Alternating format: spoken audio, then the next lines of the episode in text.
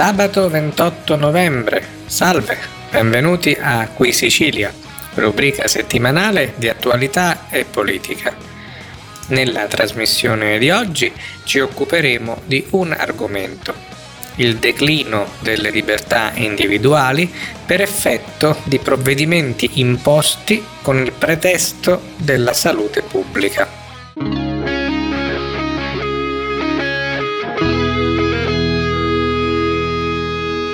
Leggiamo dunque un articolo a firma di Roberto Ezio Pozzo dal titolo L'epoca del pandemicamente corretto e la pericolosa assuefazione alla perdita delle libertà, pubblicato sulla testata giornalistica in rete Atlantico Quotidiano. Non stiamo soltanto vivendo l'epoca della laicrazia, citazione di Daniele Capezzone, ma stiamo ormai avventurandoci pericolosamente nel campo del pandemicamente corretto, con effetti ancora tutti da sperimentare sulla nostra pelle. Se in principio era l'uomo dotato di ragione, sentimento e raziocinio ad essere al centro della civiltà, come efficacemente rappresentato dall'uomo vitruviano di Leonardo, questa schifezza di virus SARS-CoV-2 sta consolidando il suo trono e il suo imperio e siamo proprio noi ad esserne più o meno inconsapevoli sudditi. Passano i mesi dalla fatidica e nefasta scoperta dell'epidemia e sempre più ogni nostra azione privata e pubblica sembrerebbe dover chiedere il permesso al virus per essere esplicitata. Sempre più i nostri giorni sembrano trascorrere all'interno del recinto del poco che ci è concesso Fino ad un annetto fa sapevamo tutti di poter fare una gran maggioranza di cose non pericolose e non vietate e soltanto le poche rimanenti erano pericolose, sconsigliate o persino vietate. Oggi si è ribaltato tutto e sono pochissime davvero le cose lecite a causa della pandemia o meglio delle norme anti-Covid.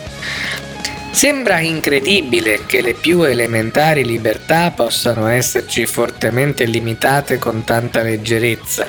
Col discorsino vi chiediamo un altro sacrificio.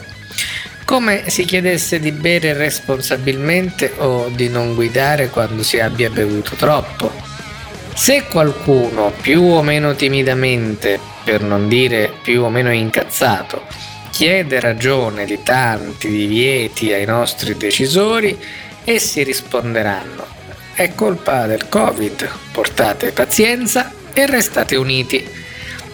Più che subire passivamente il diktat del virus, dovremmo essere noi, in quanto in gran parte artefici del nostro destino, a imporre qualche minima rinunzia al progetto egemonico dell'epidemia, incanalandola nei nostri secolari schemi di civiltà e libertà. Non è cosa di poco conto, dopotutto si tratta di non chinare la testa oltre il limite della cintura. Accade invece esattamente il contrario se il virus, questa merdaccia che dovremmo scrivere sempre in minuscolo, avesse un cervello, gongolerebbe a vederci sottomessi come pecore impaurite ed ondivaghe, sospinte in una corsa scomposta da botoli latranti che a volte nemmeno sappiamo se sono più amici del pastore o del lupo.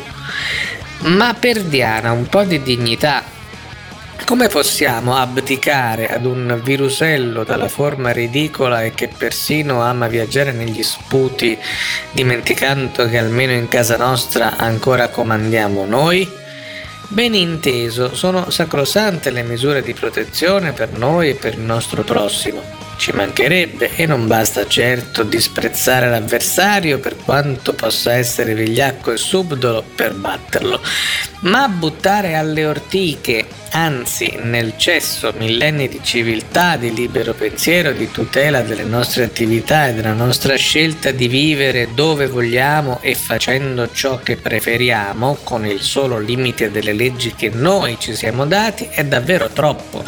E non si tiri in ballo la fesseria della guerra che staremmo combattendo contro l'infimo microorganismo perché anche la peggiore e più tribale delle guerre ha le sue regole e i suoi eserciti, o perlomeno le sue fazioni che si contrappongono. Non stiamo combattendo nessuna guerra e il nemico rischiamo di diventarlo noi stessi se continuiamo con questo atteggiamento generale di supina sottomissione, sempre pronti a rinunciare ad ogni nostra cosa e persino persona più cara perché ce lo chiede il Covid.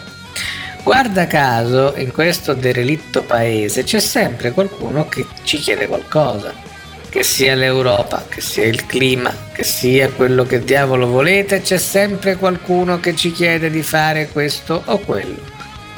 In attesa che la scienza dimostri se i virus abbiano o meno un cervello e un discernimento, non sarebbe meglio, scherzi a parte, dimostrare perlomeno a noi stessi un po' più di fermezza e determinazione? Ci stiamo accontentando di robette, misurette col timer di nessuna importanza che sarebbero giustificate da numeri assolutamente incerti ed imprecisi che ci vengono sciorinati con la sicumera del prepotente che parla agli ignavi. Che ci venga riconcesso un sobrio caffè al bar ci pare già una vittoria eclatante, ma intanto rischiamo di perdere ben altro che il caffè o la pizza dalla domenica sera. Questo assai telegenico governo, mai stanco di mostrarsi in televisione, ormai settimanalmente ci illustra nuove tattiche di combattimento, ma tutte a breve data di scadenza e tutte di corta visione dell'immenso campo di battaglia, se proprio deve prevalere l'idea della guerra.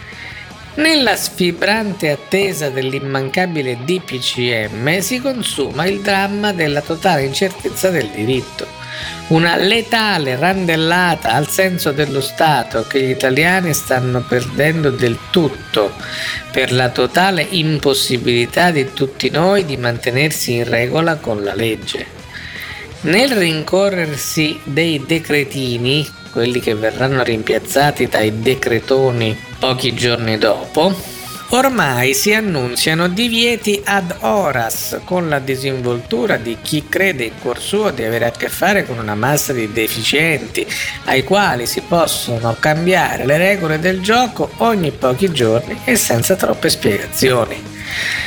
Passiamo infine al capitoletto degli insegnamenti morali, delle prediche sul Natale in perfetto stile prevosto di campagna, tutti a rigorosa distanza, ma restiamo uniti coi cuori. Bene, bravo, bis, diceva il famoso comico d'altri tempi. Non avremo una lira per comprare un panettone ed un giocattolo ai bambini perché non possiamo lavorare? Pazienza, ce lo avevano già preannunziato i sapientoni. Sarà un Natale colmo di interiorità e di senso della famiglia, ristretta al primo grado di parentela se non ci fanno la multa. E magari all'albero di Natale fasullo ci appenderemo bollette dell'Enel, del gas e le cartelle esattoriali. Quelle non saranno fasulle, purtroppo.